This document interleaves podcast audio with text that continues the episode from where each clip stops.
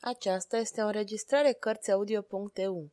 Pentru mai multe informații sau dacă dorești să te oferi voluntar, vizitează www.cărțiaudio.eu.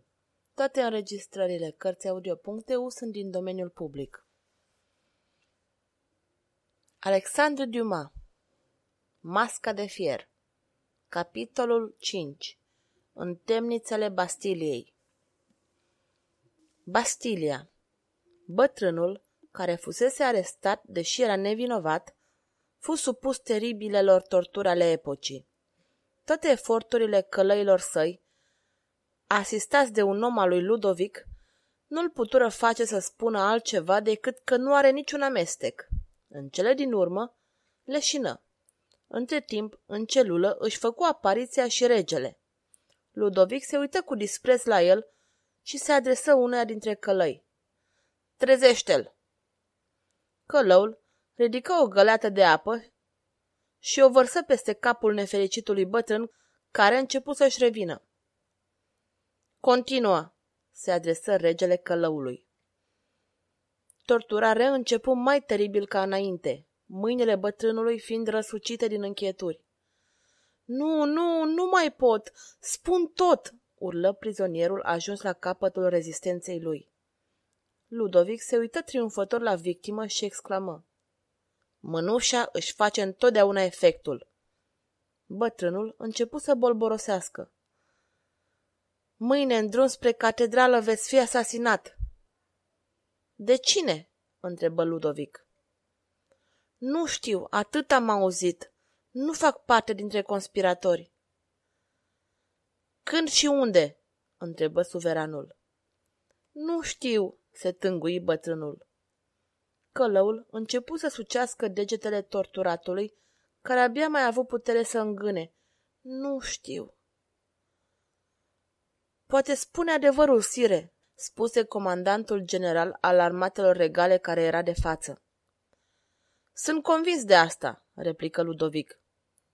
Ăștia ori tac, ori spun tot ceea ce știu. Dar, dumneata, domnule comandant, ce știi despre asta? Voi face tot ce voi putea. Nu-i destul, îl întrerupse Ludovic. Cercetările făcute în noaptea aceea de comandantul suprem al armatelor pentru descoperirea conspiratorilor se terminară într-un eșec total. Toate strădaniile fură inutile și conetabilul trebuie să se întoarcă în zorii zilei să comunice suveranului său rezultatele negative ale anchetei sale. Ludovic se învârtea furios în odaia de lucru, neputincios să intervină împotriva soartei rezervată de destinul său. Deodată, atenția îi fu atrasă de zgomotul unei trăsuri care mergea pe alea de nisip a palatului. Se apropie repede de fereastră, împreună cu comandantul, și se uitară afară. Caleașca de gala suveranului trase la picioarele peronului, așteptându-l pe Ludovic pentru a-l duce la catedrală. Mi-au trimis căleașca de vreme ca să mă asasineze la timp, murmură suveranul. Majestatea voastră nu-și poate risca viața, spuse comandantul. Regele îi aruncă o privire de adânc reproș și replică. Tot repetând asta nu schimb cu nimic situația. Tradiția cere să aprind o lumânare în memoria tatălui meu. Pot scăpa de asasinare, dar de tradiția asta nu scap. Este unul dintre neajunsurile domniei. Sire, dați-mi răgaz să descoper locul și ora. Faci asta de ieri și tot n-ai aflat nimic. Apoi se uită la ceas. Peste o oră și 20 de minute nu va mai fi o taină. Deocamdată știm numai noi și asasinii. Discuția lor fu întreruptă prin intrarea lui Fochet și Colbert. Atitudinea celor doi miniștri era cu totul diferită. În timp ce pe fața lui Fochet se citea un triumf fără margini, Colbert era posomorât și se vedea că face eforturi spre a nu izbucni. Sire, rebelii din Gasconia sunt jos, începu Fochet.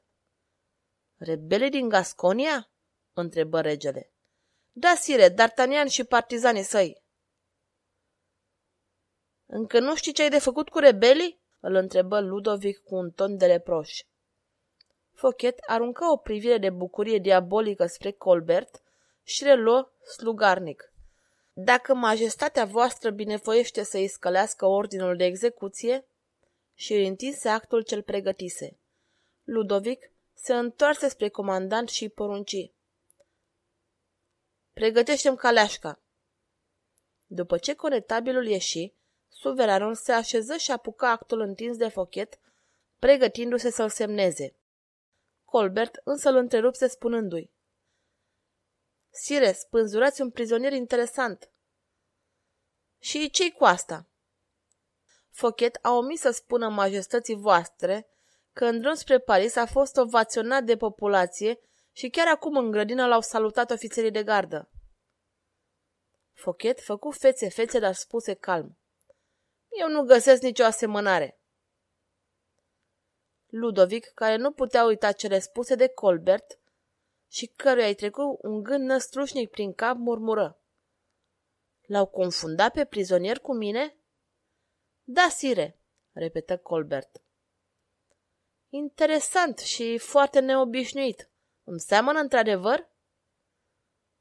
Fără mustață este leit majestatea voastră, întări Colbert. Fochet, căruia această întorsătură nu-i surâdea de fel, vrut să se amestece. Dar, sire, începu el. Ludovic îi făcu semn să tacă și apoi îl încunoștință. Vreau să-l văd.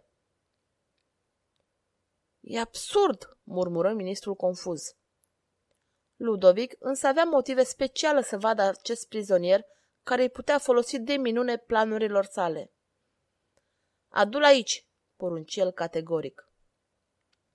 Fochet trebuie să se supună spre a nu trezi bănuiala suveranului său. Colbert nu-și terminase rolul său. Să-i aducă pe toți, interveni el.